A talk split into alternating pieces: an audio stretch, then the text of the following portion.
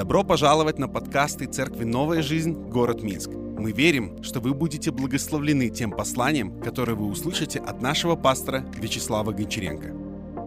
Сегодня хочу поговорить с вами на такую тему «Пять причин, которые укрепляют нашу веру». Я верю, что Дух Святой желает укреплять нашу веру.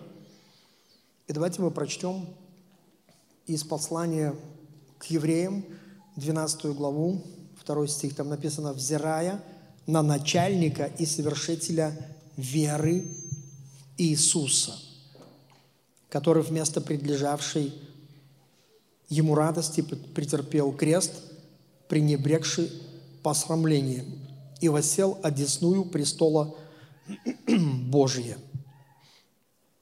Скажите вслух: начальник и совершитель веры. Еще раз скажите: начальник и совершитель веры. Иисус. Вы знаете, что Иисус, Он является начальником и совершителем веры. То есть Он совершает нашу веру, Он доводит ее до того состояния, которое должно быть.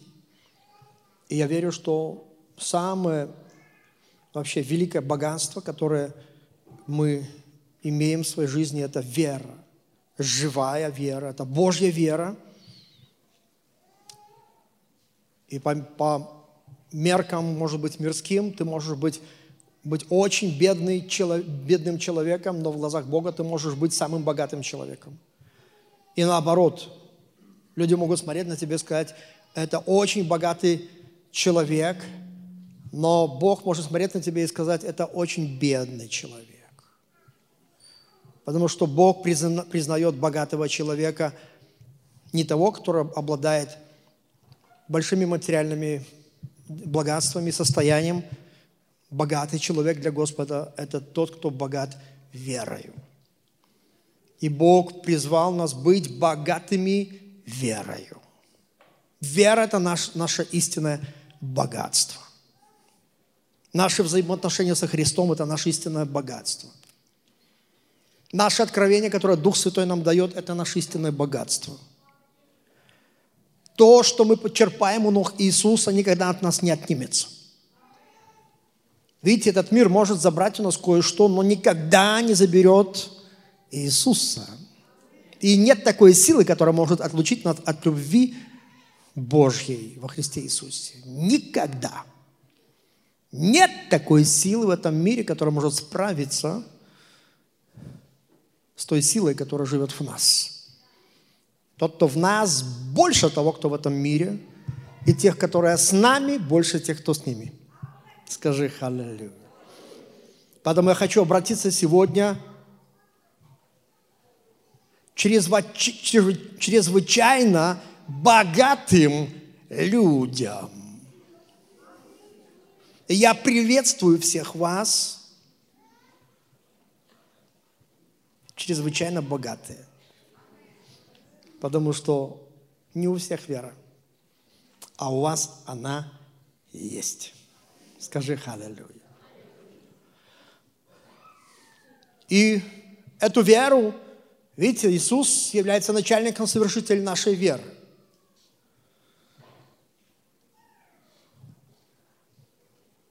Что я увидел, дорогие друзья, что когда мы приходим к Богу, мы очень бедные. У нас вообще никакой веры нету. Вот почему в Библии мы видим, как время от времени Бог, когда встречается с людьми, Он изменяет их имена. Он посмотрел на Симона и сказал ему: ты будешь Кифа. Симон, он был тростником, колеблющимся травой. Но камень – это нечто другое. Видите как? И когда мы приходим к Богу, мы все колеблемся. И когда мы даже уже следуем за Иисусом, мы все еще колеблемся. Какое-то время у нас колебания. Мы то на высоте, то внизу. Мы проходим такой путь, такая борьба. И самая большая жажда нашего сердца, знаете, какая? я хочу сказать на своем собственном опыте, освободиться от сомнения и иметь абсолютную уверенность в Боге. Самая отчаянная нужда даже верующего человека – это освободиться от сомнения и иметь абсолютную уверенность в своем Боге. Уверена, что Бог любит тебя. Уверена, что Он знает тебя. Уверена, что Он на твоей стороне. Уверена, что Он с тобой. Уверена, что Он тебя никогда не забудет, никогда не оставит тебя. Иисус желает формировать эту уверенность. Вот почему Его присутствие для нашей жизни очень важная вещь. И самая большая битва дьявола против верующего человека – это битва против его веры. Потому что враг постоянно пытается посеять свое сомнение. Подлинно ли Бог сказал? Сомнение, что ты на правильном пути. Сомнение, что Бог говорит твою жизнь и держит свое обещание. Сомнения в Писании, постоянно в твоих откровениях, в твоих молитвах, в твоих исповеданиях, в твоих проповедях, в твоем поклонении ты будешь постоянно испытывать, как враг пытается посеять сомнения. Поэтому кусок жизни верующего человека, а он, знаете, проходит, мы живем в борьбе, неуверенности, в сомнениях, до тех пор, пока Иисус, начальник и свершитель нашей веры, не сформирует в нас эту веру. Скажи «Аллилуйя».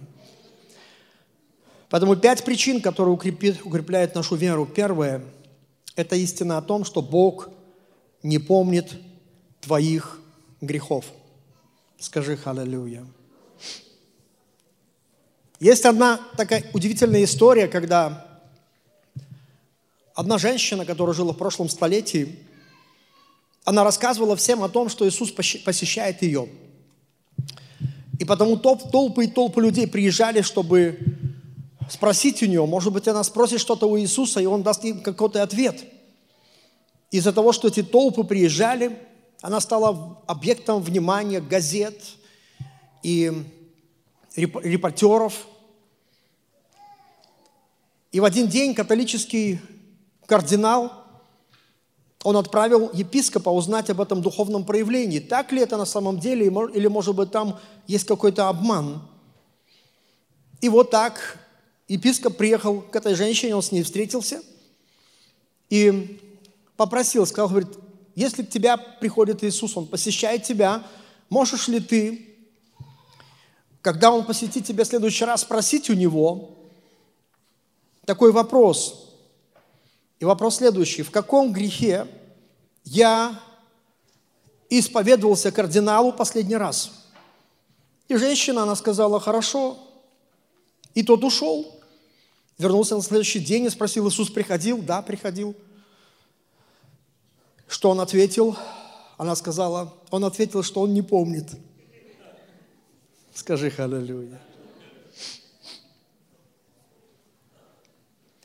Знаешь ли ты, дорогой человек, что Иисус не помнит твоих грехов? А ты помнишь, вот потому ты мучаешься и страдаешь. А Он не помнит.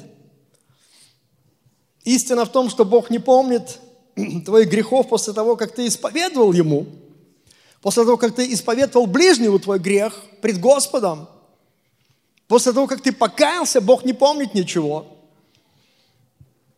Псалом 31:5. «Но я открыл тебе грех мой и не скрыл беззакония моего. Я сказал, исповедую Господу преступления мои, и ты снял с меня вину греха моего». Скажи «Аллилуйя». Потому когда ты дитя Божье, Бог смотрит на тебя через Иисуса Христа. И знаете, как Он смотрит? Он смотрит через Его пролитую кровь, которая, согласно Иоанна 1, 1 Иоанна, 1 глава, 7 стих, написано, что кровь Его очищает нас от всякого греха согласно евреям, без пролития крови нет прощения. Поэтому не твое даже прощение или покаяние, которое ты говоришь: Господь, прости меня, и Господь тебя прощает, а Его кровь, которая пролита во искупление твоих грехов, очищает тебя. Потому что без пролития крови не бывает прощения.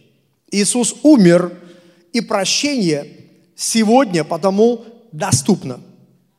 24 часа в сутки. Главное, чтобы ты исповедовал, если ты упал. Я еще понял такую вещь, что когда ты каешься, Он моментально тебя прощает. Потому что Бог не человек.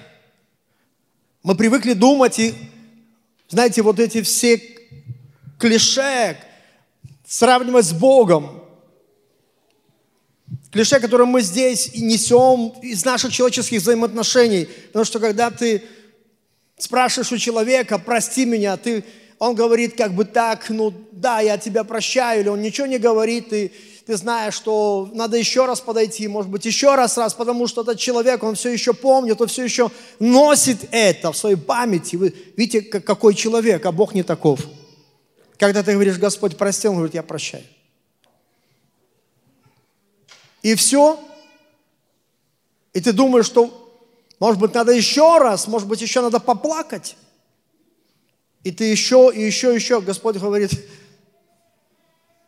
вставай, хватит. Я тебя сразу простил. Скажи аллилуйя.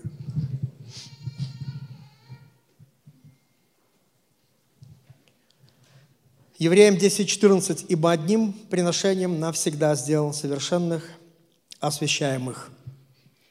Я обращаюсь сегодня к совершенным во Христе людям. Я приветствую вас. Аллилуйя. Как ты думаешь, ты совершен или нет?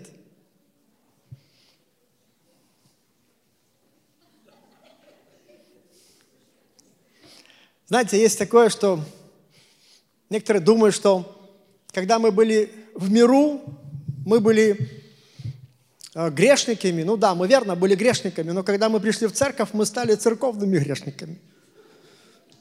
Мы как бы стали христианскими грешниками.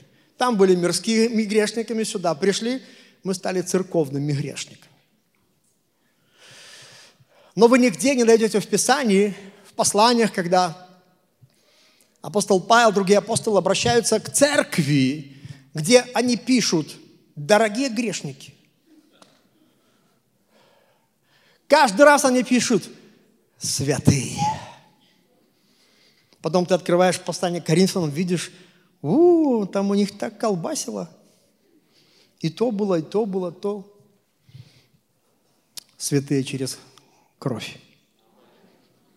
Скажи аллилуйя. Поэтому первое. Бог не помнит твоих грехов. Скажи аллилуйя. Второе. Истина о том, что Иисус готов сойти со своего трона, чтобы укрепить твою веру.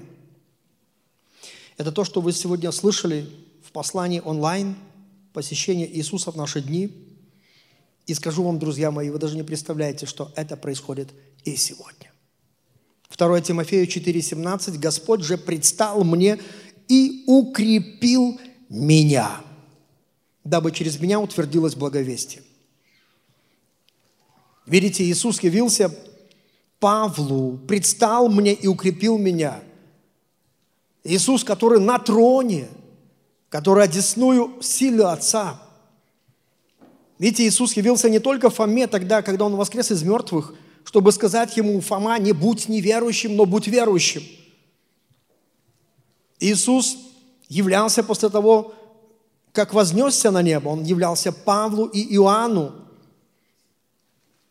Но Иисус продолжает сегодня посещать людей, потому что есть такое обещание Иисуса. Иоанна 14:21. Кто имеет заповеди мои и соблюдает их, тот любит меня. И кто любит меня, тот возлюблен будет Отцом моим, и я возлюблю его и явлюсь ему сам. Поэтому ты можешь ждать чуда. Господь может посетить тебя. Как многих людей, как эту женщину.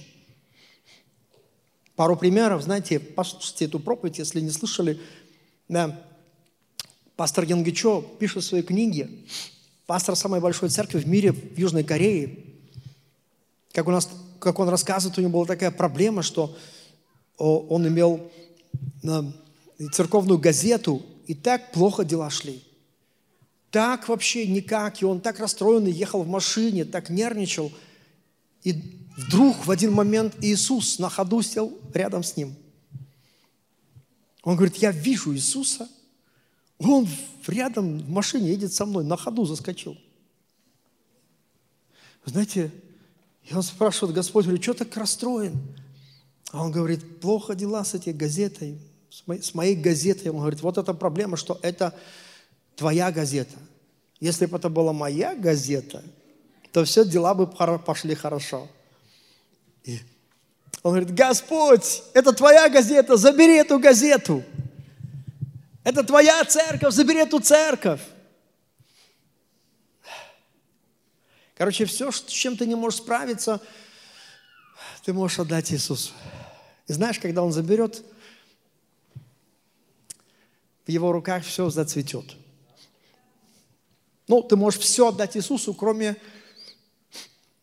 жены твоей. Потому что Иисус скажет, жену твою не принимай, у меня будет своя скоро. Знаете, Его невеста – это церковь, которую Он заберет. Скажи «Аллилуйя». А тебе скажут, женился, все, давай, возделывай, работай над этим. Потому что, знаете, многие готовы бы уже сказать, Господь, ты жену мою забери. Иисус говорит, оставь себе. Аллилуйя. Знаете, самое удивительное, когда Иисус посещает верующих, Он посещает неверующих, чтобы они уверовали. Я, знаете, был удивлен, услышав свидетельство одного парня, который вообще настолько был неверующий, ему так не нравилось все, что происходит в церкви с верующими. Он ненавидел все. И вот однажды он на улице просто проходил и видел, как верующие евангелизируют, проповедуют, что-то поют. И он так с презрением посмотрел на все, но вдруг увидел красивую девушку, и она так смотрела на него, держала такой листочек, и он решил подойти, так немножко позаигрывать с ней. Когда он подошел, он увидел, что на листочке крест, и там приглашение в церковь, он демонстративно, он выбросил, чтобы она видела, что ему это не нравится, он выбросил. И потом он отошел через какое-то расстояние и стоял под деревом, и смотрел на все, как там, значит, они там проповедовали, пели, и ненавидел это все. И вдруг он ощутил, как будто, знаете, такой яркий прожектор, как будто он с неба осветил его в радиусе там нескольких метров. И он сначала подумал, что такое-то НЛО его накрыло. Потому что свет был, это было днем, было и так светло, но свет был настолько мощный. И говорит, когда, говорит, это вот все у меня как будто в пузыре, там, в этом пузырь света, говорит, и я, говорит, поднимаю глаза и смотрю, а там человек, который светит своим лицом. Помните, как Иоанн говорит, когда я увидел лицо его, я упал как бездыханный, как мертвый. Иисус излучает такой свет. И он, говорит, вдруг услышал голос, все отключилось, все звуки, машины ездили, все отключилось. И вдруг он слышит голос, я Альфа и Омега. Как только он услышал этот голос, раз все исчезла картинка. И представьте, он был такой человек, что, я не знаю, если бы я это услышал, был неверующим человеком, я бы подошел к этим верующим, сказать, слушайте, такое какое-то послание с небес, Альфа, Омега, я услышал вот этот свет, можете мне изъяснить что-то такое? Но он даже не подошел к ним. И когда он шел домой, он размышлял, думал, что такое Альфа? Это, наверное, Альфа-Ромео, такая итальянская машина. Омега, это, наверное, Опель Омега, немецкая машина. Знаете, он такой был настолько не духовный, что ли, можно так сказать. Не искушен в этих духовных вещах вообще. И только через 2 года его друг дал ему Библию, и друг ему сказал: не читай только книгу Откровения, потому что там много символов, ты не поймешь, читай вот это. А он про себя подумал, он думает, что я глупец, не пойму эти символы, и начал специально читать книги Откровения. Когда он открыл 1 главу, вы знаете, что там написано, что Иоанн описывает свою встречу, когда он услышал позади себя голос, и он упал, как мертвый. И он подошел, прикоснулся, и он сказал: я Альфа и Омега. И тогда он прозрел: о Боже, это же был Иисус. Он лично пришел ко мне. Вы знаете, это невозможно иметь такую встречу, чтобы не родилась вера. Даже у неверующего человека. И я, знаете, во что верю, что мы должны такой молитвой молиться, сказать: Господи, мы стучали неверующим нашим родственникам, друзьям, может, много лет, и ничего не получалось. Господь, постучи Ты теперь. Чтобы не в один день пришли к вам и сказали: я тоже верю. Я тоже верю. Скажи «Аллилуйя». Но когда к верующим приходит Господь, посещение реально, тогда наша вера будет укреплена. Господь явился мне, написано, и укрепил меня. Третье. Наша вера укрепляется, когда Иисус проявляет свою силу и делает для тебя чудо. 1 Коринфянам 2:5. Чтобы вера ваша утверждалась не на мудрости человеческой, но на силе Божьей. Скажи «Аллилуйя». Видите, на мудрости человеческой вера не укрепляется. Она утверждается, укрепляется на силе Божьей. Все эти сверхъестественные вещи, как Бог говорит, как Бог действует, если Он творит чудеса в твоей жизни, является инструментом, чтобы помочь твоей вере укрепиться. Только сверхъестественное укрепляет нашу веру. Вера приходит от слышания, а слышание от Слова Божьего. Видите, когда ты слышишь Слово Божье, и тогда наша вера укрепляется, перестает колебаться. Всякий раз, когда Бог совершает чудо для тебя, твоя вера будет расти. Я помню, как давным-давно мы несколькими семьями отдыхали в Крыму. И знаете, там потеряли ключ в море. 8 часов шторма, ключ там пролежал. Была такая беда. Специалисты сказали, что машину нужно эвакуировать в другой город. 2 недели будем ожидать, пока там считают этот чип.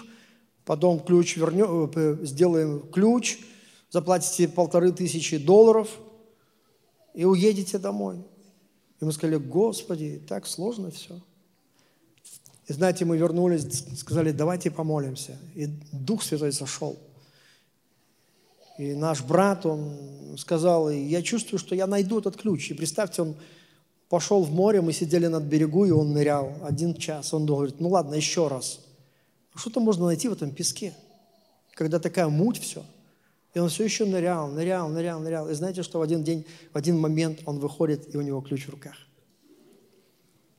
Это невероятно. Эти все неверующие, которые там загорали, они помогали нам тоже там искать в песке, там рыли то и все. И когда они увидели, что нашли ключ, они подбежали и сказали: давайте, надо пузырь поставить, надо это дело отметить. А Иисус нам помог, скажи «Аллилуйя». И знаете, что произошло? Это был просто лучший отдых нашей жизни, потому что вера, она просто распирала тебя. Когда Бог совершает такое чудо в твоей жизни, вера просто, она просто вылазит наружу. Ты хочешь говорить об этом, ты хочешь петь, ты хочешь всем рассказывать, ты просто веселишься. Я пророчески говорю вам, что Бог будет совершать чудеса в вашей жизни. И Он переполнит твой дух. Ты будешь изнутри больше, чем снаружи. Бог начнет благословлять тебя. Не унывай, душа, ты слышишь? Бог на твоей стороне. Третье царство, 18:45. Между тем небо сделалось мрачно от туч и от ветра, и пошел большой дождь. Ахав же сел в колесницу. Царские колесницы, они были запряжены, обычно было 2 пары лошадей. И поехал в Израиль. И было на Илии рука Господня, и он опоясал чресла свои и бежал перед Ахавом до самого Израиля. Вы знаете, что было прежде? А прежде огонь Божий сошел на жертвенник и пожрал, и было просто величайшее возрождение нации, потому что от идолопоклонства они обратились к живому Богу и кричали: «Господь есть Бог». Время запустения закончилось, и теперь началось пробуждение. Илия был на таком подъеме. Это описывается так, что рука Господня была на Илии. Знаешь, когда Бог делает чудеса, это можно описать так, что рука Божья на тебе сейчас. Когда ты видишь чудеса в своей жизни, это рука Божья на тебе сейчас. Дух Божий на тебе сейчас больше, чем раньше. И написано, что он бежал перед колесницей Ахава. Знаете ли, что колесница несется со скоростью 38 километров в час? Илия бежал перед колесницей. Ты можешь представить, что человек бежал 38 километров, может быть, чуть больше, 40 километров в час бежал человек. Ты можешь сказать, ну какие сказки. Большинство тренированных людей могут бежать со скоростью 15-20 километров в час, но не более 1 километра. Дальше скорость начинает падать до 12-15 км в час. Илия бежал до Израиля, расстояние 40 километров. Он бежал 40 километров со скоростью 40 км в час. Чудеса дают тебе пережить такой форсаж, такое ускорение. Знаете, слышали, как самолет летит военный, потом бух. Это форсаж, это ускорение. Я пророчествую, что Бог даст ускорение тебе в твоей жизни. Аллилуйя. Может быть, ты, знаешь, последние годы ползешь, как черепаха. Ты сам на себя раздражен, думаешь, у меня ничего не получается. Но я говорю тебе, Духом Божьим Бог даст тебе ускорение. Аллилуйя.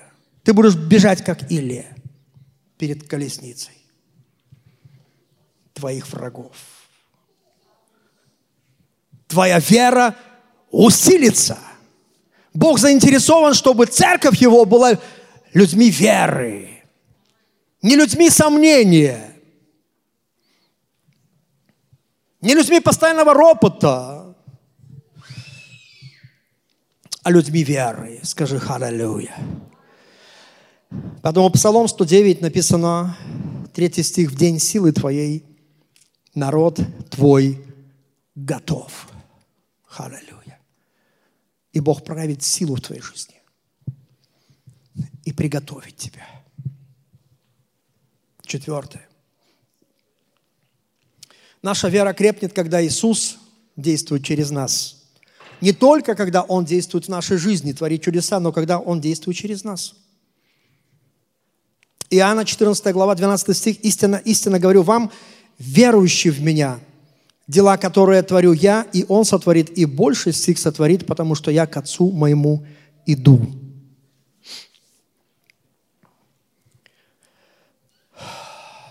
Признайтесь, братья и сестры, если хоть раз Господь через вас исцелял какого-то человека, с каким чувством вы засыпали?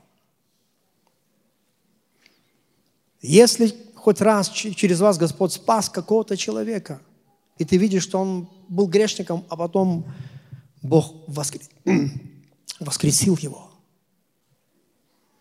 Какое мощное чувство было в вашем сердце.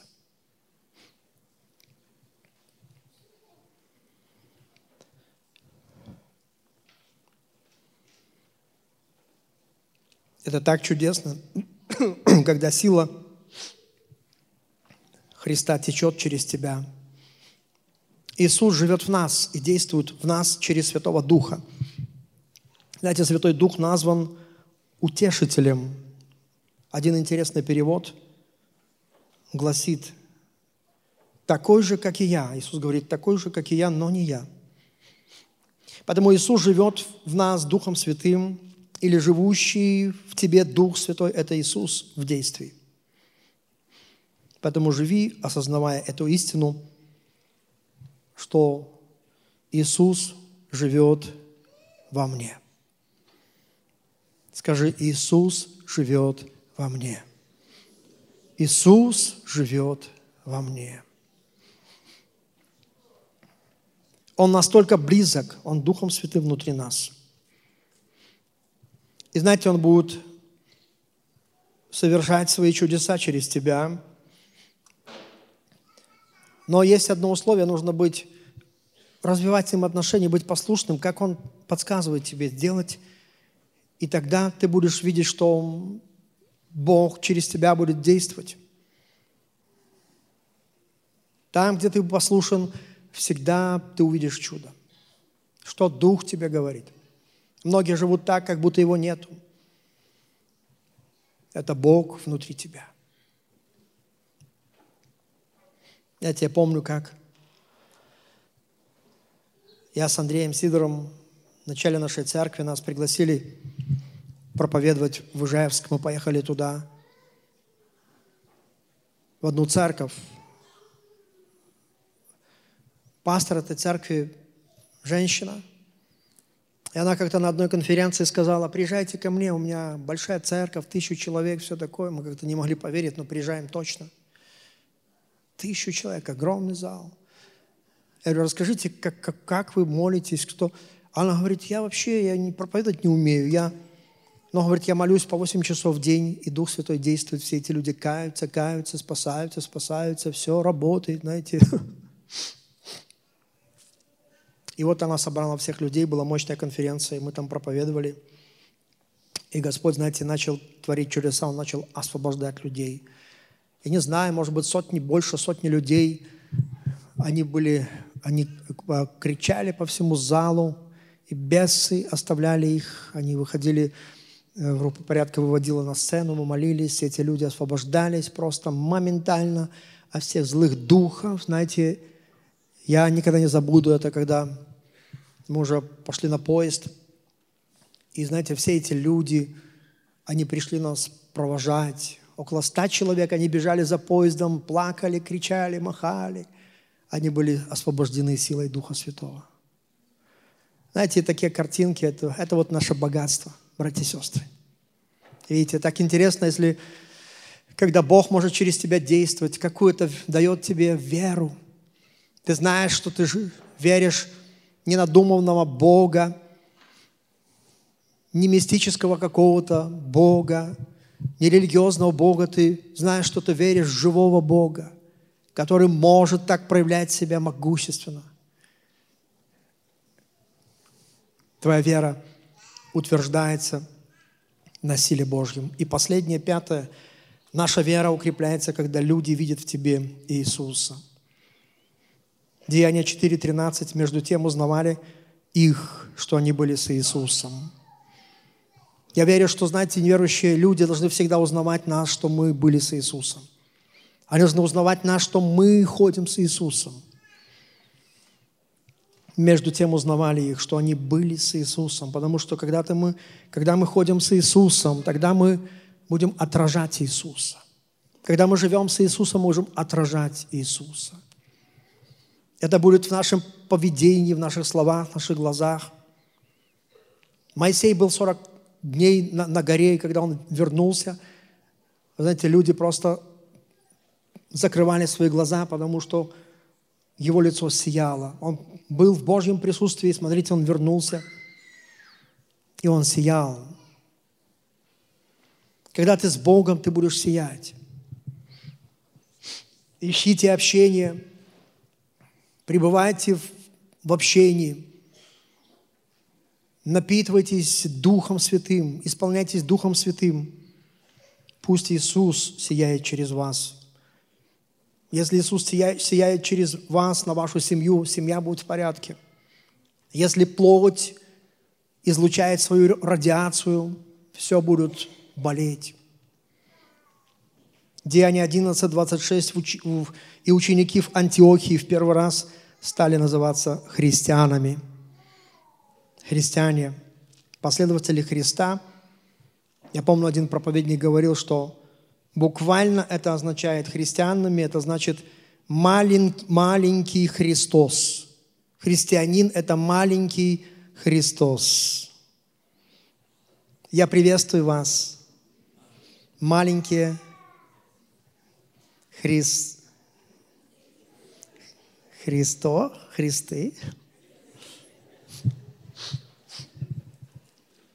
знаете, Господь дал мне такую благодать. Я видел Иисуса 3 раза.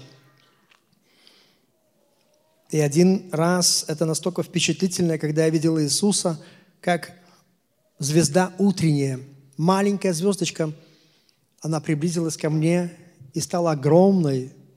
Буквально, может быть, в метрах 3 она остановилась возле меня, такая четырехконечная звезда.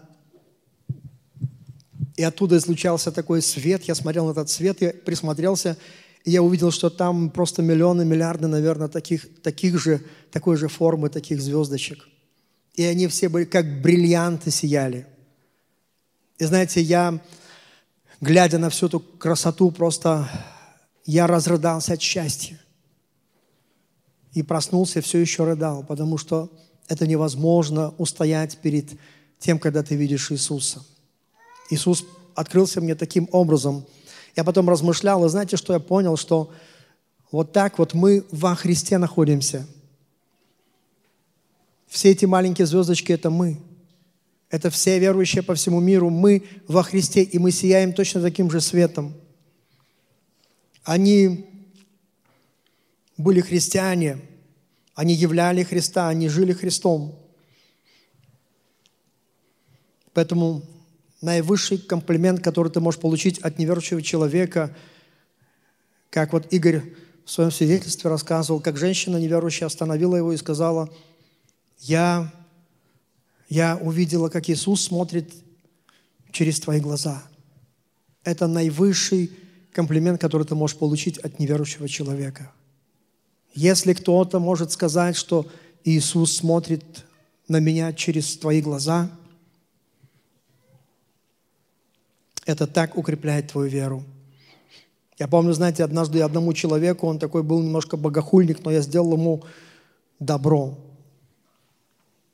И я закрыл дверь и ушел там, где он работал. И он гнался за мной, и он кричал: «Эй, подожди, что ты за человек? Такого не бывает», — он кричал мне вслед. Я говорю: будь благословен, все хорошо. Так чудесно, когда ты знаешь, можешь удивлять людей, но это не ты, это Иисус через тебя.